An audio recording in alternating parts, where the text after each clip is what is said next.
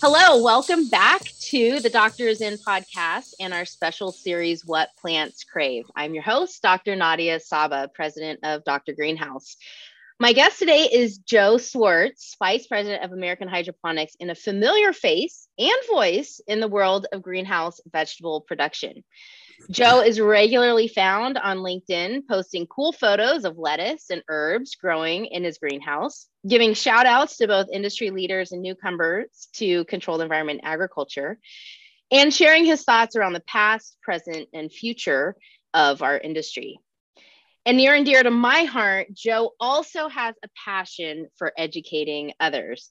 He conducts frequent two day grower seminars at the AmHydro greenhouses in Arcata, California, and helps expand the state of industry knowledge through the Polygreens podcast, which he co hosts with Nick Greens. With over 35 years of hydroponic greenhouse growing experience, Joe really knows his stuff, and I am ready to learn, learn, learn from him. Joe, welcome. Thank you for being on our podcast, What Plants Crave. Well, thank you, Nadia. I really appreciate the uh, the time and the opportunity to come and speak with you. Well, let's get into it. And and first, I want you to tell tell me, tell our listeners, how did you get interested in hydroponics and greenhouse production in the first place?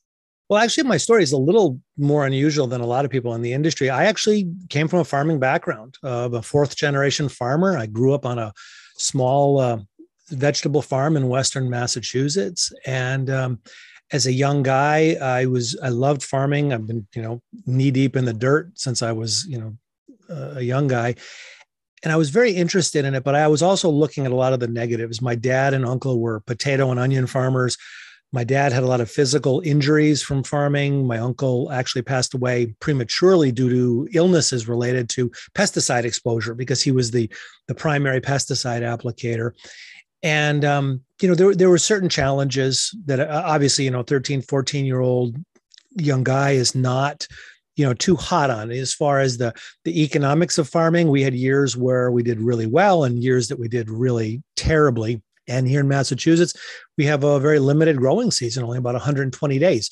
So when i was looking at that and also we have um, you know a fairly small farm. It was only a 30 acre farm which comparatively is is not that big and so, as I was looking at a future in agriculture, uh, I was trying to find ways that I could kind of overcome some or all of those things. And so, uh, I started looking around at all different types of season extension, high tunnels, greenhouses. And I was fortunate enough to meet Dr. Peter Schippers, who was at the time, he was a, a Dutch grower and he worked at the Cornell University Long Island uh, Research Center for many years. And in the 1960s, he was pioneering multiple spacing NFT systems for leaf crops. Some of the technology we actually still use today. And, uh, and he was real great. He was retired in the early 80s when I first met him, but he gave me some advice actually sold me a, a, small system and in 1984 i built a greenhouse on my farm and got started and and um, had some great successes and some spe- spectacular failures and uh, and and began really my my path in controlled environment ag. And i always balanced it with the the conventional farm. I raised vegetables for many years outdoors as well and there were a lot of crossovers and a lot of things that were very similar but as you can tell obviously some things that were that were quite different as well. So i managed to with a very small at the time it was just a 4000 square foot greenhouse I developed kind of some production methods where I was growing without any pesticides at all. And I was able to grow lettuce, um, some culinary herbs like sweet basil and leafy greens all year round. And um, that that got me going, and uh, I did that for many years. And then I started consulting probably about 20 years ago because there were a lot of people that were interested in not only the academic uh, portion of controlled environment ag, but also the business end of it. How do you actually make money and and survive or how do you incorporate this into a farming operation or how do you create a business out of it? So i started to do that and that's really where i uh, got started. Wow. So did you try growing potatoes in your greenhouse? I actually did. Yeah? Um, i've grown i think just about everything uh, on some level you know mostly for the heck of it but um, i've done potatoes and onions we grew tobacco. I grew tobacco in the greenhouse. Uh, wow. Uh, corn, loofah sponges. I actually grew loofah sponges again just last year cool. um, because I really enjoy that. And um, the uh, the the list of things that I've tried is pretty much endless.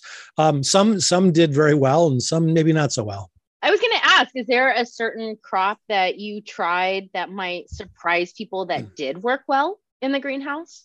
I think loofah sponges actually is probably one of the best. Um, the, hmm. the, habit of the plant is very similar. Well, actually, uh, loofah sponges. A lot of people think, of course, that they they come from the sea, uh, but they're actually a gourd, and they um, they have a very similar. They're similar in appearance and plant habit to um, cucumbers, and so you can grow um, you know quite a few real high quality loofahs on every plant in the same manner that you'd grow cucumbers. Um, it just looks like you have these massive 20 inch long cucumbers growing in your greenhouse. And um, you know, and loofahs obviously, um, once they're harvested and processed, they they last for forever in storage. You can sell them in some markets. They they've got a really good price point. There, you're not kind of encumbered by some of the the perishable fresh produce uh, limitations in terms of uh, production and selling that you normally would with other products. Well, everybody, you just heard a big tip on maybe a new high value crop that we can grow in greenhouses.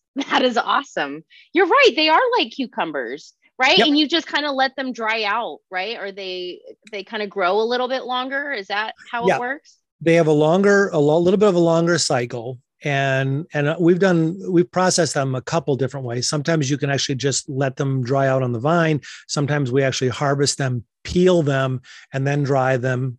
And uh and, and so there's a there's a couple different ways you can do it. We actually have had some people do some really cool things. They actually cut the loofahs because the loofahs of course are, are cylindrical and they will cut them into one inch wedges and then infuse them with soap. So you actually have a, a exfoliant soap with a loofah built right into it. So, you know, it's like it's like anything else, you know, using CEA, you can grow anything you want. The economics are, are a big factor in that and the, and the land use. I actually just had someone today asking me about alfalfa grown hydroponically. Mm. So, so certainly it's just a matter of, you know, finding something that that will economically make sense because I mean everything from bananas to different floral crops I've I've either grown it or seen people grow it and um, just a matter of making the the economics work yeah well with uh with climate variability and all the the smoke and fires and floods and i don't even know all the things that we're dealing now with our with our environment um i feel like maybe the arithmetic for growing alfalfa and food and feed crops as well as even maybe some tree and nut crops. I'm i mean I it doesn't uh, unfortunately feel very far off where we're going to have to be managing some of those crops mm. in in some sort of a controlled environment. Well, back in the 1960s, Dr. AJ Cooper in the UK, he was actually cutting, taking cuttings from the uh, from different pine trees and landscape trees outside of his research center, and he was putting them in his NFT system and rooting them. So, so certainly there's, you know, different types of CEA and hydroponic technologies certainly have way more application than just what we kind of currently see in the business. Yeah. And I think that as we go forward in the industry, we're going to find many other different, not only different crops to grow, but different ways to approach it using you know these tech- technologies. Yeah i think a lot of people don't even realize that when they go to home depot or walmart or you know um, one of these nurseries or stores that that those products were grown a lot of times, most of the time, probably using controlled environment agriculture, whether it was high tunnels to start the season early um, so that they're ready for, say, Mother's Day or Easter, those flowers, or nursery tree crops a lot of times are grown or started and grafted and cured and healed right in um, in a greenhouse type of a setting. Uh, even our christmas trees i think a lot of them sort of get started in a greenhouse nursery setting before they get planted outside. Yeah. I think really, if you think about it, almost all of our commercial farming in some level is controlled environment ag. I remember mm. when I was in high school, I was growing um, red bell peppers, or I was maturing them to red, and I was finding that that by altering not only my irrigation, but um, in some cases um, cultivating very close and actually cutting the root systems a little bit in the field would stress the plants and cause them to to start to ripen earlier, and to try to get a, mar- uh, a jump on the market. And again, those are just techniques that we learned to manipulate the physical or nutritional environment around plants. And so w- the more I know now and the more I've learned about controlled environment ag, the more I realize, wow, we've been really doing this a very long time and maybe not even knowingly. Yeah, yeah. Um, so tell me what are the advantages of growing in a greenhouse? You've mentioned a few in term you know extending the season being able to grow crops maybe where you couldn't normally uh, in western massachusetts or or anywhere um, that a person might be located.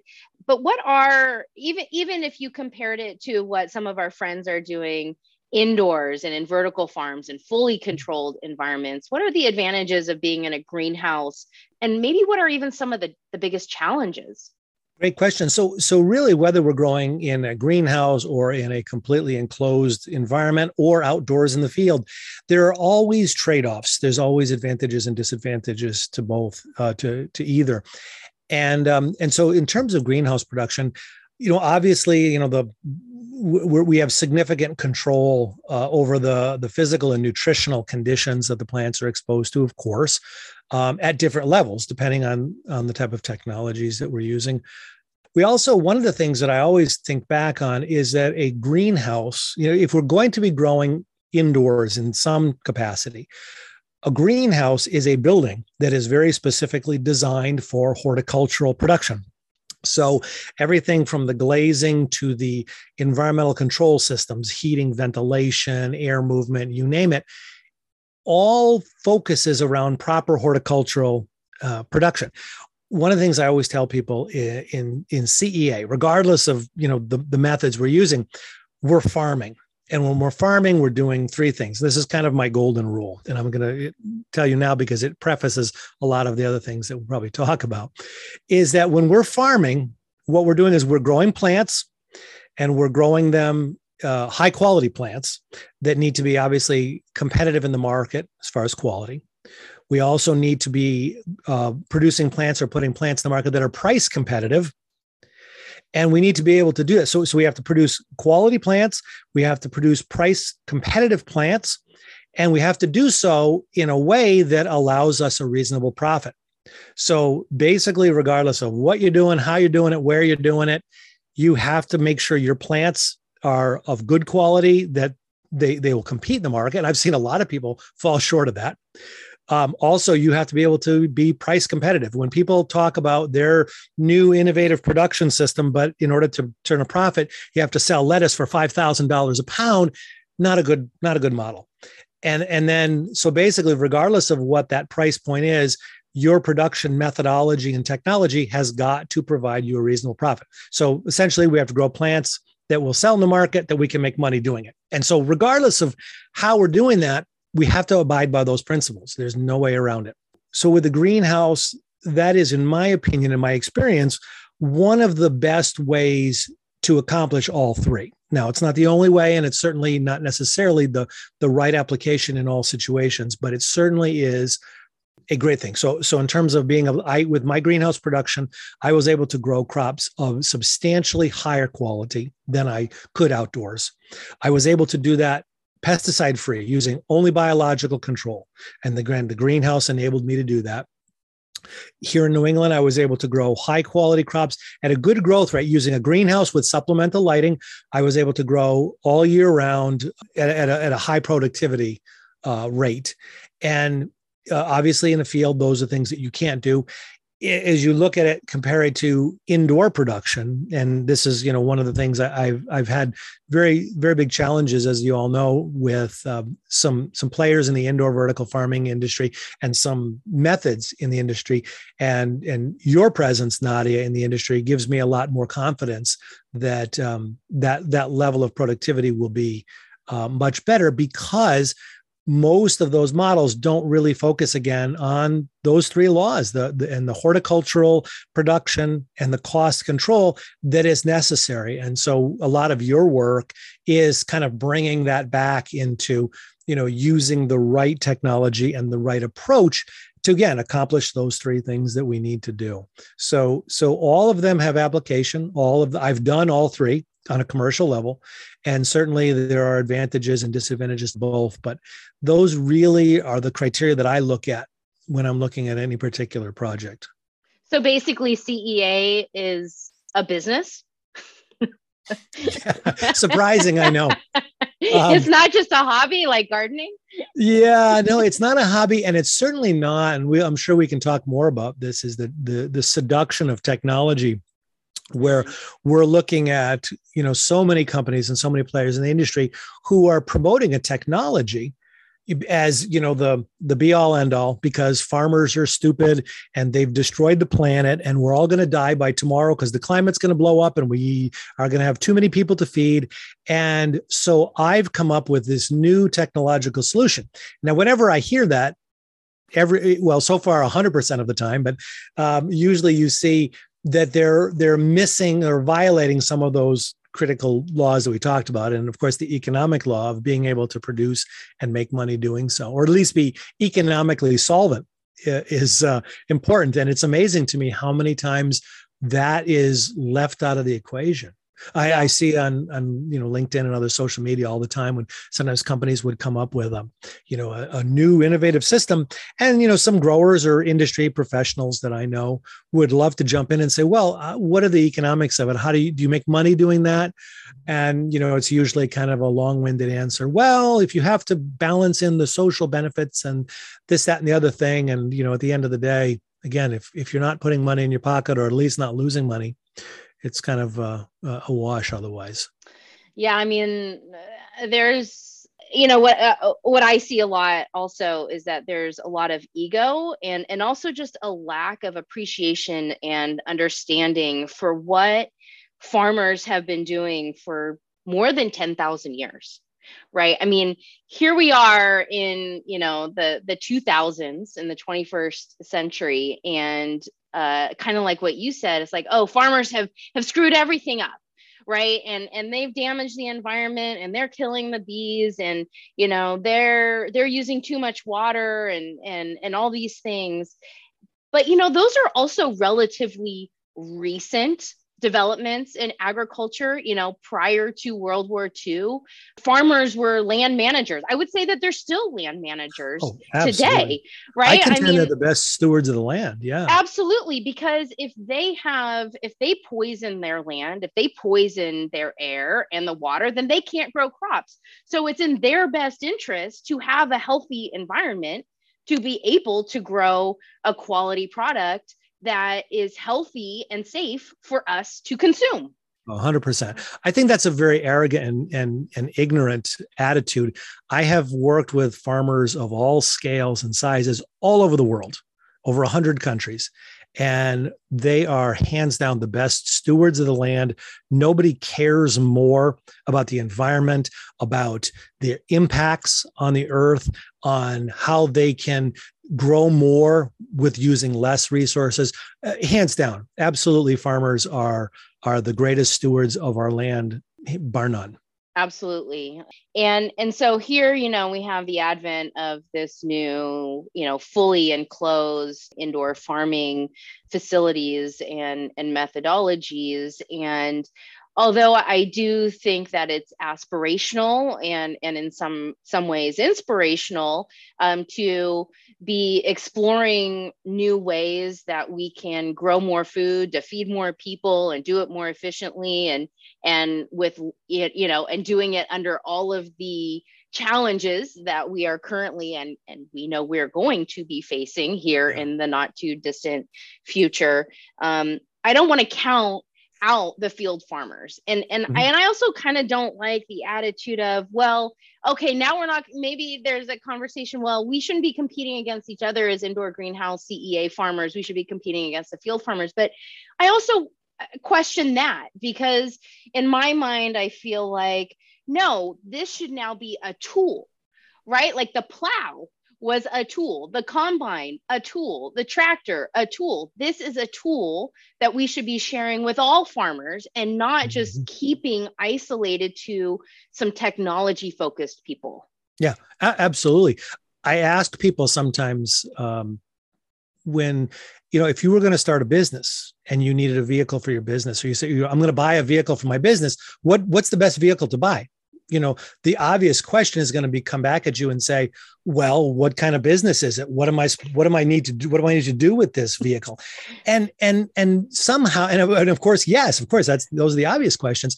But people in controlled environment ag when they're looking at that usually when they're looking at vertical farming as a kind of a that's their aspiration just to simply grow vertically I, I often ask them, I say, well, we have to stop and look at what the application is. And that goes back to your point of tools.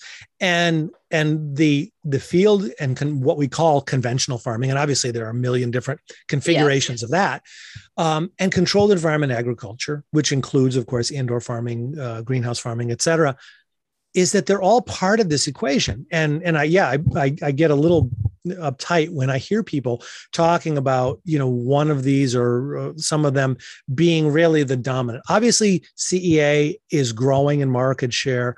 Obviously, there are a lot of advantages. I've you know converted most of my farming operation to CEA. But these are, I mean, all of them are critically important, and none of them are going to replace any of the hmm. others. And and I, I agree with you hundred percent that the field farming is another way to produce. It's not inferior in any way. There, again, like all the methods, there are advantages and disadvantages and certain applications. But at the end of the day, you know, if you say, well, one is better than the other, that's really not not where it's at. Yeah, yeah. You know, on the on the topic of what we grow using CEA, our, our listeners can't see, but there's um, a beautiful greenhouse behind you growing lettuce plants um, in, in an NFT system.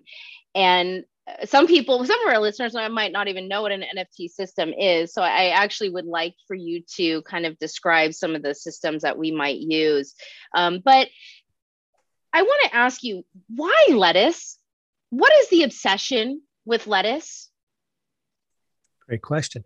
So, well, first and foremost, if you look at controlled environment agriculture in the marketplace, tomatoes, peppers, and cucumbers are overwhelmingly the, the largest crops grown. When I first got involved in the industry in the 1980s, if you went into a grocery store, maybe three or 4% of all the tomatoes you saw on the shelf were hydroponic.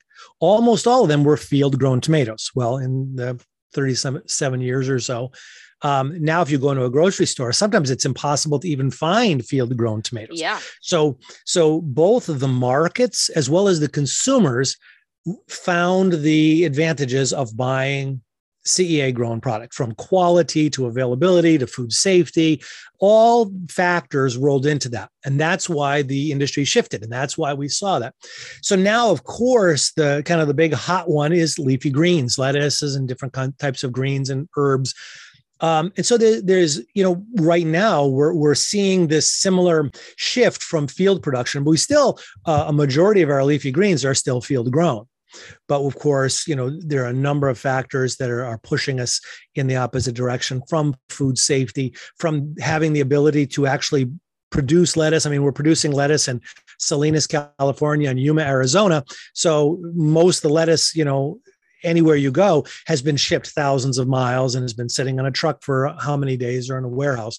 So obviously, going into you know utilizing CEA technologies, the the growth opportunities in in leafy greens of course is is tremendous. We eat i mean we eat about 21 million pounds of lettuce every day. So certainly it's one of those things where well we really need to produce better lettuce. And so if we can actually take some of the, and I know we just talked about whether CEA is going to replace conventional farming. And of course, I say absolutely not. But what it is going to do is, is as we are now going into much more CEA leaf crop production, we're now freeing up that land for other products and other crops and other ways because again when people you know people you know will say well you know what's the purpose or what's the real advantage of hydroponics when all you can do is grow lettuce well that of course is not the case but the kind of I don't want to use the term low hanging fruit, but it is kind of one of the more obvious choices right now because of market conditions, because of environmental concerns, because of food safety concerns. I mean, we can grow lettuce where I'm growing lettuce in, a, in the field, and I've grown field lettuce here, and you can with two crops a year, you can get seventy thousand heads per year out of a field per acre. So 70,000 in an acre. In a one acre greenhouse, we can produce 35,000 heads every week. So in two weeks, we've already matched our yearly field production. Wow. So obviously, and and you know, lettuce and leafy greens too. One of the things where you're looking at tomatoes or fruiting crops like that, or cannabis, is that you're managing multiple growth stages. So in lettuce and leafy greens, we're really it's a fast growing crop. We're producing it in its vegetative state. So you know we're not shifting um, our lettuce plants from vegetative over to generative. We're not trying to now produce seeds or anything else. So w- there, there's a certain simplicity to the nutritional and environmental management of growing leafy greens. You know, if I'm switching over now to tomatoes, for example, I, I'm managing my environment, my nutrition, and my cultural practices to produce a vegetative plant and then to shift it into fruit production and then to finish that off. And of course, cannabis growing, obviously, there's you know even more complexity to that. So so leafy greens really is right now experiencing explosive growth because of all kind of a perfect storm of all those factors. And i and i don't want to underscore the quality and food safety aspect of it I mean, I could, you know, when you when you buy leaf lettuce in the store that's field produced, you have to, you know, no matter where it is, you have to wash it very good to get some of that sand and grit out. And a lot of people, myself included, don't like to deal with that. So if you're getting spinach that's grown in a CEA facility with no salt, uh, sand or or grit in it, or lettuce that is a much higher quality, no pesticide residue potentially, you know, all those things those those really factor into why we see leafy greens but leafy greens is certainly not going to be you know the the end of this uh, movement. We're going to look as we as we develop um, the technologies and the markets we're going to see many different other crops. A lot of people might not also realize that lettuce that's grown in the field is sort of overgrown in the field right? Yeah. and when they harvest it they cut off like 40% of the exterior yeah. leaves and just kind of leave the heart of that lettuce plant. And when we talk about food waste and food loss, 40% of that is on the farm. Um, yeah. and, and, you know, that's, that's one piece of it is just culling off the outside that's ugly, that's dirty, that's, yep. you know, not really what Certainly. the consumer wants. And before it gets put in a box and, and sent our way. So, yeah. Yeah. I mean, are, what are you know, if, if I wanted to grow lettuce in a greenhouse versus growing lettuce in, say, a vertical farm, um, you know, what are kind of some of the decisions or the considerations that I might want to make about which one to do, which would be best for me? Or my so there, well, there's a couple things. I mean, obviously, uh, you, you mean as a grower or? Yeah, a, yeah, yeah, as a grower. Yeah, so so as a grower, obviously, um, you know what what you're producing as an end product whether you're growing baby greens because obviously in the in the leafy greens industry we have a lot of um, the market is in baby leaf um, or if you're growing whole heads or whole plant herbs um, what type of flexibility you want. You know, do you, are you do you plan on growing a simply green bibb lettuce, or do you want the ability to not only grow multiple different types of leafy greens, but the able the ability to switch, having some versatility. The location, the environment that they're, they're growing in, that's also a big factor. Um, when we talk about different um, hydroponic systems, particularly recirculating hydroponic systems, one of the big reasons that we use NFT systems, and I can explain that in a sec, the the NFT systems um, we use a lot because it allows us to better manage things like our dissolved oxygen, our nutrient flow, but also a system like that goes a long way into uh, actually managing our environment and the microclimates around the plants, our ability to heat and cool the plants effectively to move air to control your VPD within the crop canopy. Um, the actual growing system plays a big role in that. People tend to think about the greenhouses themselves, but the actual systems themselves also do. But I think now we're we're at a point where any CEA system for leaf crops, um, a recirculation system or a system that the nutrient solution is being contained with, within the system at all times and being reused is, is really a non-starter. We've gotten to that point now. Um, and there are many systems that, that can do that. But the, the NFT system is one that we can recirculate our systems, but also use the, the system to control uh, our environment a lot better how how so? Like changing okay. water temperature or nutrients or what do you mean by controlling the water? Okay so so let's let's stay within the leafy greens for the moment. So so if we're growing leafy greens there's a couple different types of systems that you can use. And the nft which stands for nutrient film technique essentially is the plants are grown in a plastic channel. And the channel p- provides physical support. It's usually on a benchtop system so you have a good workplace ergonomics. So the lettuce is not grown on the ground, it's actually grown at waist high and it's grown on table systems. And some table systems are manual, some are automated. So again, we can move the product around. So we're looking at efficiencies but also the, the channels themselves, they have certain spacings. So basically, there is the uh, certain po- plant population within the channel. So the plants, for example, lettuce, we may have spaced at eight inches apart, but the actual channels, there's actually airspace between them. So it's not a solid system. So, for example, we have another type of system called a DWC or deep water culture system where plants are grown on a raft floating on a bed of hydroponic nutrient solution and that system there the plants are sitting almost as if they were on the ground on a solid surface. So you can't have a vertical air a column of air going up and down between the plants. An nft system we have that space. So uh, and again because an nft system is is designed to to be a certain height usually about three to three and a half feet off the ground we can we can move air and heat and and cooled air as well underneath the plants and then up through the crop canopy so it's a very effective way to manage your microclimates. It's amazing. And, and, and, you know, a big part of your business, of course, is managing air movement around the plant. So you're not just heating and cooling the air around it, but you are driving stomatic activity. You're trying to drive photosynthesis, respiration, transpiration, all, you know, as a vehicle uh, from your environmental control systems.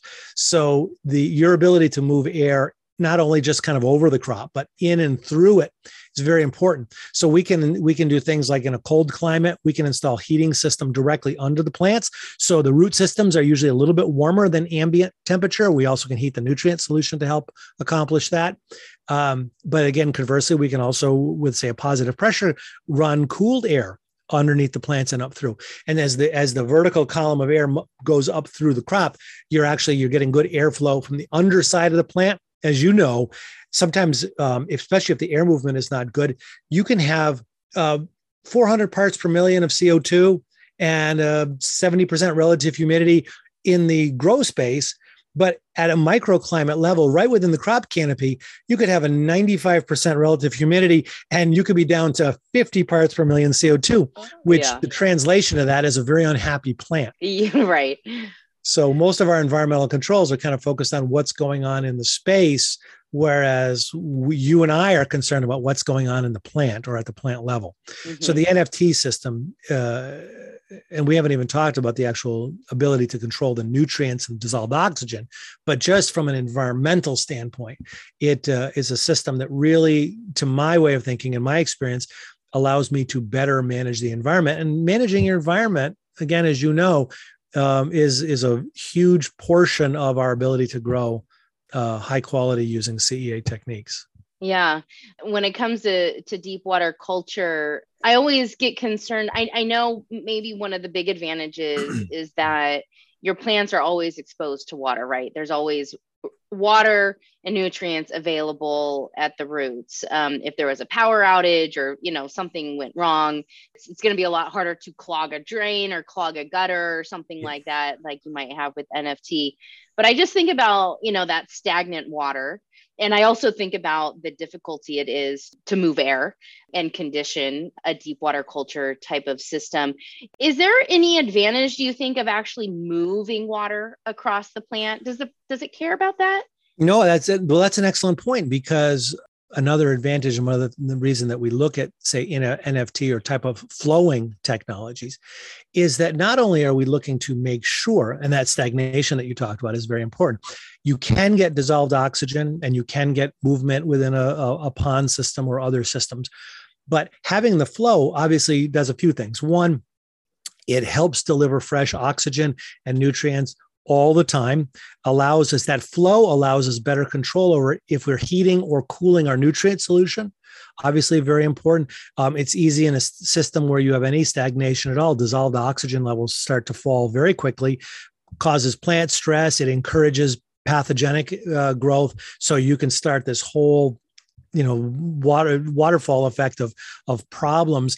And and the other thing is and people don't often think about is is the plants are producing metabolic waste products and getting those metabolic waste products out of the roots is very important and mm. so having having a nutrient flow is really important again sometimes people will say well lettuce doesn't like to have its roots wet it doesn't like to have water flowing over it I'm not a big believer in that, and I, and I, would rather say, well, what is like the flowing or lack thereof? What is that doing to the plants? And and that's where we want to look at it. So so the the flowing water is like just very much like our circulatory system. If our heart stops, we're not going anywhere because suddenly we're not getting, um, not only are we not getting oxygen and nutrients to our cells, but we're also not removing the metabolic waste products. And that's the same thing with the plants. So we always look at our hydroponic nutrient solution as a living, breathing entity, not a, uh, a sterile chemical and and the the flow of the systems like that really goes to enabling that Interesting. You mentioned you were talking about temperature, obviously near and dear to my heart, and and you can, you know, with NFT or more of these sort of open structure type of of systems, growing systems, mm-hmm. you can blow air, warm air from below if it's cold um, or to, to assist with heating or you can blow cold air um, from to, from below to assist with cooling are, are you in, in doing that are you controlling root temperature? And and would you also do that with water temperature? Would you mm-hmm. also think about adjusting cooling the water or or delivering warmer water to help with managing the thermal environment of the plant absolutely and and again this is anecdotal and i don't know if there's any research that's really been done. I have seen that um, in a cold climate especially under low light by managing the the root zone temperature to probably maybe around five degrees fahrenheit higher than ambient air temperature we've seen an increase in growth rate and, and quality. Uh, again anecdotal i've seen it you know here in massachusetts i I built my first nutrient solution heating system probably 20 years ago um, to, to overcome some of the challenges of, of winter growing. And so, certainly, that's something I, I'm not a big advocate, again, because we have to focus on the economics is that you know especially in a hot climate where people say well we'll just put in chillers and we'll just keep the nutrient solution cool as kind of a replacement for good environmental management and i don't think that's the case so certainly physical environment and and rooting environment which includes temperature and dissolved oxygen certainly they need to work in concert with each other. I think that's one of the areas where we have a lot of room and to grow. And some of the exciting technologies and you know we, have really uh, in a lot of ways just started to scratch the surface of our understanding of horticulture. I know we all like to say that we've got it all figured out, but uh, but no. And so so yeah. So managing the the uh, the temperature, especially in a harsh climate or in extreme conditions, certainly has advantages. But again, you have to balance it with the economics of doing so. Um, a lot of times people talk about, especially in a, in a hot climate, you know, you have to chill the nutrient solution because dissolved oxygen, you know, goes to heck really quickly. Well, there's ways to balance to manage it to, to get more dissolved oxygen into the solution as, as much as possible and managing the, the temperature of the nutrient solution bringing it down enough where you still can can maintain adequate do without again just trying to say well we'll just drop the temperature to 70 degrees and everything will be fine Plants are so complicated. You need carbon dioxide from the top and you need oxygen from the bottom. They don't just want one or the other. Nope, absolutely. Thanks, plants. I guess maybe they feed themselves in nature, right? Like the CO2 um, they they absorb the CO2 and release oxygen from the leaves, and then maybe that oxygen gets worked back down into the soil or something. I don't know. Yeah, absolutely. Well, a lot of the a lot of the the the the way that plants have evolved is obviously incredibly amazing, but now that we're bringing all these technologies into to play and i think this goes to your podcast what plants crave is that we really always have to go back to what is optimal for the plant and having mm-hmm. to to incorporate our technologies and methods to doing that not the other way around. Yeah. You know what mistakes have you seen people make when designing? I, I want to ask this kind of in two parts but because there's the there's the pre-operation there's the design of the greenhouse and, and what makes a good greenhouse and what makes a crappy greenhouse. Um, and then you know once you're in operations um, you know what what what is what is a good good methodology or strategy for just you know just just good, solid, best management practices for operations. And the reason I kind of bring them both together because they're they're kind of two questions, but they're also related, right? Because the way that you design it is going to affect how you operate it, and the way that you want to operate it or are hoping to operate it should impact how you design that greenhouse. So I don't know how you want to answer this question, but what are maybe some like good and and and bad things you've seen with the design of a greenhouse and as well as with the operation of a greenhouse. Sure. What are you saying that plant production in CEA is complicated? oh, know, it's easy, right? You just plant the seed and and it grows. I love talking with people like you in the industry who can go really deep and do a deep dive into this into the real technical aspects of it. But at the end of the day, we can always bring it back to kind of plain simple English. Yeah. And and again, so so so kind of going back to my golden rule again of being able to produce market competitive quality to, to be able to do it consistently at an economic price point that's competitive and to, to make money doing it really the design of the system goes to that. And so I on a daily basis, on a many times a day, I get calls from people. I'm going to grow in a shipping container. I want to grow in an indoor farm. I want to grow in a greenhouse. And and I always have to stop them and back them up and and and we start looking at well what are you really looking to do? You're not looking to run an indoor farm. You're looking to what? Okay, we're looking to produce lettuce in the inner city to provide a social mission and feed some people, but also to generate revenue and have a cash flow positive business. Okay. And where is this? Well, it's in New York City. Okay. So now we're starting to look at the location. We're starting to look at the the goal of the business, what we're looking to produce. And and again, you know, between you know we, we have leaf crop systems and we have vine crop systems. So vine crop systems obviously are a little bit physically different but can produce tomatoes peppers cucumbers etc so those two systems and there's different types of each one of those, but the vine crop and the leaf crop system pretty much can grow anything you want to grow. So we have to step back and look and say, okay, so what is not only are the maybe the specific crop we're looking to grow or the, or the group of crops, but what also down the road we may want to either add or shift over to. So we have to look at that. And we have to look at obviously our location and our climate. Um, one of the other big issues is we have to look at our budget you know people I, all the time on social media will argue especially when they look at the um, the really automated systems they will say well this is the future. This is the way everything is going to go. When you start looking at the cost of installing or designing or implementing or maintaining a lot of these systems it's not cost effective. In other applications you have to automate and you have to go at that level of technology. So so really getting back to the nitty gritty the bare bones where are you? What are you looking to do? What your what your level of expertise is? What your appetite for you know size and scale and expandability? And and what your overall budget is going to be? Because if you're looking to start a small business and you've got a hundred thousand dollar budget you know that is going to dictate the level of technology. And i hate when people say well, for that kind of money, you can't really set up a profitable business. I have seen very profitable, high level, large scale, technologically advanced greenhouses. And I've seen the same size and technology greenhouses lose phenomenal amounts of money. And I've seen the same thing with small scale, very low tech systems struggle financially, but then also small scale, low tech greenhouses making a ton of money. In fact, some of our more profitable growers are actually small scale, simple technology growers.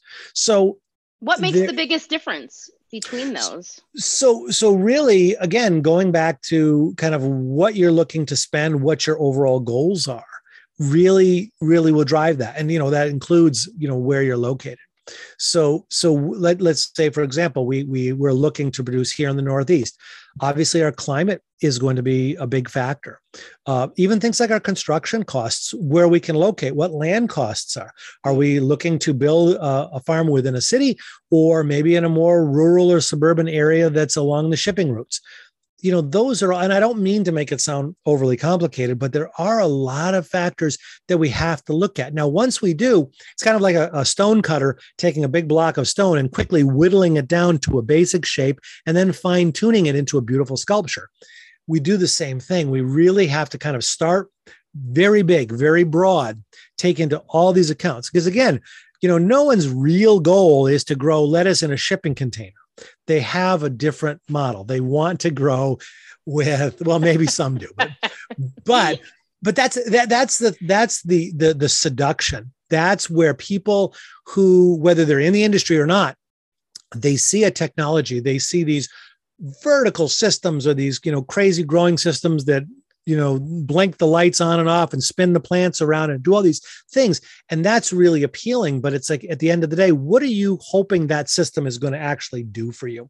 So we really break it down. I always take people try to to, to really go big picture first and look at all those factors because those factors are all very important.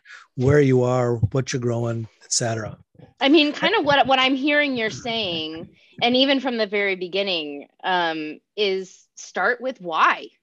Yeah, right? absolutely. Why this technology? Why why this type of greenhouse? Why lettuce? Why this location? Right? And like just breaking it all it's it's like being a little kid. Why why why why why why why until you get to the why which is to serve an underserved community right? Yeah. And to make them healthier. Okay, now we know why you're doing this. Now let's step back on how can yep. you achieve that goal and do like you said maybe be mission driven and make some money so that you can support the people who are helping you grow right and and yep. support the operations of that of that system yeah, yeah. and if you're um again if you're here in the northeast we have to look at the greenhouse design to accommodate for the the most economical way to manage the environment because we have hot summers, we have cold winters, we have snow loads, we have shading issues we have to look at. So there's a lot of things that we have to look at from that end. And and then once that's done, we can then kind of reshape the business. And and versatility is another one that I think sometimes is underappreciated. Mm you know, Rachael Ray, who actually Rachael Ray actually has one of our systems at her home in oh, upstate oh, cool. New York. But if if she goes on TV and suddenly talks about how amazing cilantro is, you wouldn't believe how many of our growers suddenly get calls from their buyers going, "Hey, can you grow cilantro for me?" And so having a system that has the versatility where you can put some of your production into cilantro quickly and economically makes a lot of sense because you know that that's the other thing. People argue with me all the time and argue with each other over you know what the, the right crop to grow is and there's no such thing. And um, you know, when I started, I was growing lettuce and I've grown everything from basil and shifted, you know, the, the bulk of my production many, many different times based on market conditions and other factors. So your system has got to at least somewhat, and this is your, your growing system, but also your greenhouse or your grow room has got to have that capacity to be able to shift if need be. To, Do you so think you a greenhouse is easier to shift production than maybe um, a vertical farm? Or not uh, necessarily? Uh, it, yeah, it's hard to to compare the two in terms of versatility, but I think probably generally yes. Specifically, again, because with a greenhouse system, you're you're managing a horticultural environment from the get go by its basic design. Um, with within a greenhouse, usually um, the growing system and the versatility of the actual growing system is going to be more impactful. Maybe with an indoor farm, the environmental management might be a little more of a consideration again, because with an indoor farm, you are much more tightly controlling that environment and utilizing maybe different equipment and different approaches. So that would be if I was going to be growing in an indoor, I'd be calling Dr. Greenhouse and asking for some advice. Yeah, I mean, when I think about in fully indoor farms, I mean, it's amazing how much time is spent on specking out exactly the right lights um, for the product that they're expecting to grow. And so now you have these these tuned wavelengths and intensities to hit a certain dli in a certain amount of time. Um, and then the hvac system is all dependent on that. And then you have the irrigation and nutrient system which is also really you know specific to what they're growing and when I think about, okay, now you're going to go from, I don't know, microgreens to basil, like, oh my God, like basil is a light hungry plant, right? Yeah. It likes different nutrients. It needs more space to grow um, to the stature that you you probably want to to grow it to. Um, and to me, that just seems, I mean, to build in the flexibility into an indoor farm yeah. thinking about oh today it might be microgreens tomorrow it might be teen greens and the next week it might be cilantro or not next week but next year uh, might be cilantro that becomes a very expensive system yeah. Um, be- because you have to be able to hit all of those targets. But when I think about a greenhouse, I mean, it is more simple. It's less precisely controlled, but you're always relying on on sunlight. Um, and you can provide supplemental lighting as needed or shading if you don't need that much light, say for lettuce that you did originally for tomatoes. Um, so in some ways, the greenhouse being less precise in my mind also makes it more flexible, more forgiving in a way. Absolutely. Yeah, for, uh, for, sure. And and and traditionally, and this is not always the case, but in a greenhouse environment, and this is one of the things I really love about greenhouse production as well, and we're, we're seeing the industry move in this direction more and more, is that we're providing more air volume. So mm. in a mm. greenhouse, per head of lettuce or per tomato plant, we have much more volume. And there's a lot to that, whether we're talking buffering capacity, the ability to control the environment, there's a lot of forgiveness there. And an indoor vertical farm, as you well know, the, the apparent ultimate goal for some of these people is to cram as many plants into a cubic space as humanly possible you know, to heck with any other horticulture. There's not even that room for the ductwork at the top level. Ex- you know, exactly. I mean, um, or you know even in cannabis farms you know I, i've walked through and some have are, you know a lot of them still use hid lighting or high pressure sodium lighting and some are converting to leds and you know you, you walk in with someone who doesn't really understand thermodynamics and and probably doesn't have the experience I have with greenhouses and understanding how that attic space can actually work to your advantage. And people walk in, they just look and they're like, "Oh my god, there's like you know 18 feet of you know unused space yeah, and they say wasted space. Exactly they say wasted space and they're like oh how much energy is being wasted by conditioning that space or by trying to fill the car you know the whole volume with carbon dioxide? And you know i just want to be like well actually it's probably helping keep the canopy at the right temperature. Carbon dioxide is heavier than air. So it's not up there, yep. it's sinking down to the bottom. No concerns there. And I don't vilify these big empty quote unquote empty spaces like a lot of people do where they look and they just say yeah that's that's you know bad feng shui i guess wasted space um and i'm like no that's not wasted space that's probably actually helping your crop as opposed yeah. to deleteriously, I guess, affecting yeah. your crop or energy for that matter. It might actually take less energy because all that hot air is drifting to the top and we're just concerned about cooling the space down below. There's there's always I feel like with the greenhouse there's always that debate uh, you know, we still sort of have it even though I know better. It's like okay, when you're designing a, a pad and fan cooling system, right? And and the pad is at canopy height and the fans are at canopy height but then you have these 20 foot gutters should we be considering the the 20 foot volume or we should be considering like the 15 foot volume? Uh, exactly. Yeah, yeah. Yeah i mean you know again here in the northeast heating is a big consideration yes. with and um, if i could go back and rebuild the greenhouses that i built here on my own farm is i would have made them substantially taller. You know, you know, the, I've got gutter connect greenhouses here with a with a nine foot gutter height, and you know, if I could go back Ooh. and double that right now, I would be saving fuel. And and how I, I had, how that that okay, feels counterintuitive, perfect. right? I'm glad you asked that. I'm yes. glad you asked that. I think you already know the answer, but um, so it is. And I'll, I'll, be very honest. I learned something new in the CE industry every single day. I've been doing this almost 40 years, and I still love the fact that I learned something. And a number of years ago, it was brought to me that as the as the greenhouses were starting to get taller as you say intuitively that's more air volume to heat so it costs more to heat no, it does not. Because where do we lose the heat in the greenhouse? We don't lose it sitting in the middle of the greenhouse. It goes out through the glazing. So the surface area of the greenhouse is where our heat loss is. So we have a certain air volume or a certain cubic volume uh, in the greenhouse. As the greenhouses get taller, our cubic volume of air goes up, but the actual surface area of the greenhouse does not match that. It actually goes up, but not comparatively. So you are actually getting more air in the greenhouse per less square footage of exposed spaces and and to your point before about um, having air uh, volume up higher where in the summertime you have a much you have a lot of your heat is is up there. So down below your crop level is, is much easier to maintain proper temperatures there. Your co2 is also dropping. So may, and you do have that buffer where your environmental swings are not nearly as dramatic.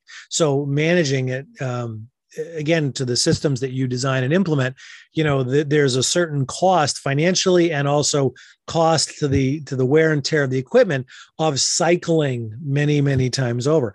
So as the the volume inside a greenhouse gets bigger our ability to control the environment gets better not worse. And i and i you know i will freely admit that i had a hard time swallowing that when i first learned it. And once i learned it it was like it now now that's common sense to me but people still will argue with me all the time. And so i build greenhouses taller all the time. I mean obviously certainly there's a there's a, a limit but at this point you know controlled environment agriculture is about controlling your environment. And yeah when people say that well that's wasted space they obviously don't understand proper environmental management. So it's all usable space and it's space that's being used effectively. So basically, we're decreasing our surface area to volume ratio.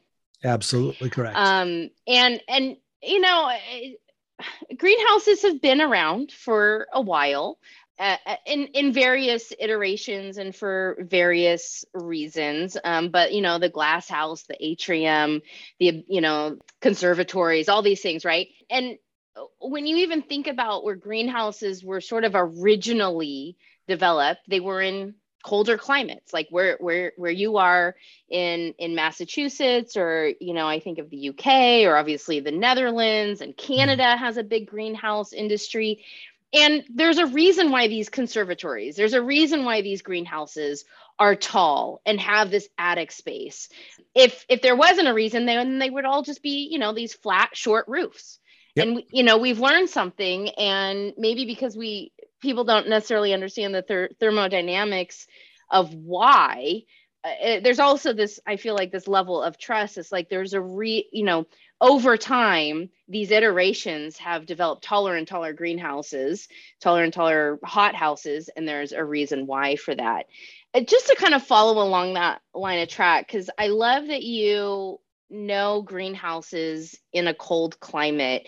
And I think a lot of people don't realize that the term greenhouse effect comes from our industry of, of greenhouse where we're actually trying to trap like we purposely want to trap that infrared right yep. radiation long wave radiation in the greenhouse which is why a lot of them were glass houses and work pretty well in cold especially sunny climates we want that sun to come in and then we want to keep it in to mm-hmm. reduce our heating costs and grow tropical cra- plants and lettuce plants all year long um, you know, when I think about vertical farms, also, I mean, so many of them are popping up in the same locations where greenhouses have, you know, over time worked really well and where they are originally developed for. I'm just kind of curious your thoughts on that. Like, I mean, should we kind of reorient ourselves back to greenhouses because they've proven that they work, or or are there some some good reasons to go totally opaque insulated walls, right, and and artificial, or I shouldn't say artificial, electric lighting um, in these indoor farms? Okay, so uh, in terms of, and when I say indoor farm, what I'm referring to again is that that indoor space that's completely isolated from the outside environment. You're you're supplying all the lights you're supplying everything environmentally and nutritionally for the plants. So there certainly are applications and i i do not like you know the you know the impression that people have of me that i'm saying indoor vertical farms are absolutely waste of time. However on a commercial scale most of them do not make the most sense as compared to other technologies. Now with that said uh, there are, especially uh, you know where I've done uh, indoor vertical farms. We did one for Apple that was pretty much a showpiece. It wasn't a um, uh, necessarily an economic winner for sure. But in in extremely harsh climates, you know, where we do have areas where you know we have some in northern territories, uh, uh, Canada, northern Canada, Alaska, where I mean, three hours of sunlight a day for months on end it's very difficult to make a case for a greenhouse. Conversely, very hot hot temperatures, uh, desert climates with sand storms, things like that. Certainly. Um, and I also see a lot of the value in the research um, value of the indoor vertical farming. This is where a lot of the lighting technologies really have evolved, and we've learned a lot more about that.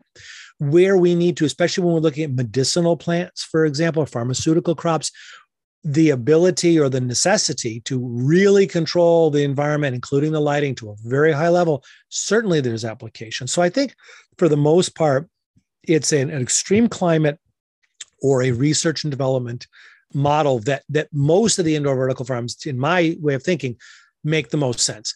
If we're looking at food production for the most part, you know, again, we're, we're looking at productivity and economics. In most areas of the world, greenhouse production makes the most sense again because of a lot of the factors that we've talked about. It's it's really it's it's a combination of all those factors. It's the economics it's the productivity it's the crop quality. I have yet to see an indoor vertical farm that produces crops that i would consider to be competitive with crops that are grown in the greenhouse using supplemental lighting and you know all the CEA technologies that we've used. There are certainly some that have produced some very interesting and good looking stuff, but at the end of the day, you have to make it competitive on all levels, including economics. You know, and, and again, there's there's unique applications. One of the things that I that I, I want to back up to with indoor vertical farming is that people often say that one of the big cases for that is we have industrial buildings. You know, I have real estate people all the time calling me saying, Hey, I own three buildings. I want to set up a grow room. It doesn't make sense to do a greenhouse because I don't want to build a new greenhouse. I've got my building space already.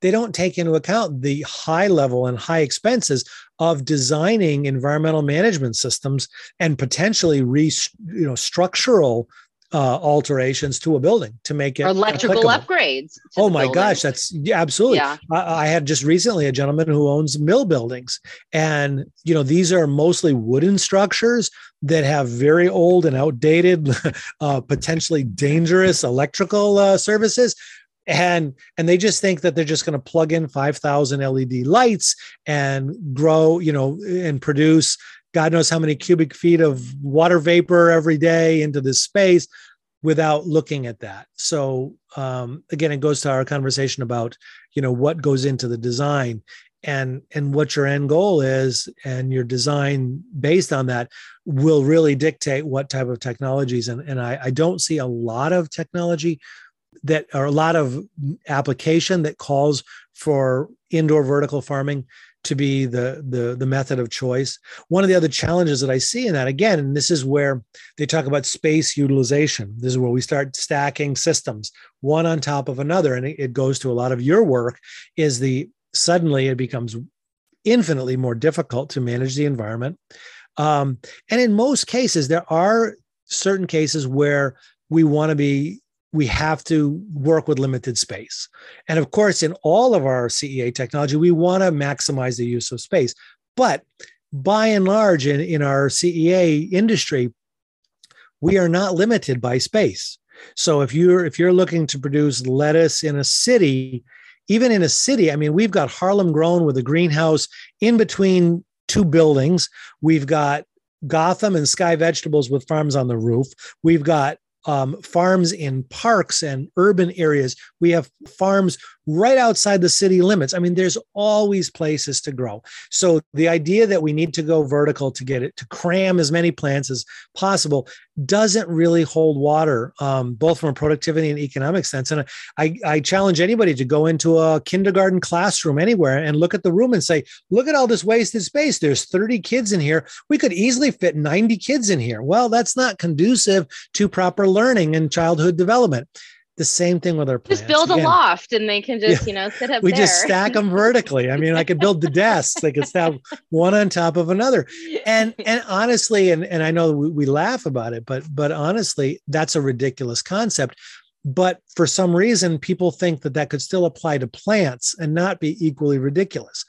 So we really, again, to your point of what plants crave and understanding that the, the basis of your work, uh, Nadia, is to find the best ways to manage the environment for optimum crop growth. And you know looking at at you know just trying to make a plant fit into a particular technology because you think it's cool or it's innovative or everybody's doing it you know doesn't really make sense. Yeah yeah. Um, that was dr nadia Sabeh interviewing joe swartz of AmHydro for our what plants crave series Tune in next week to hear the second half of their conversation.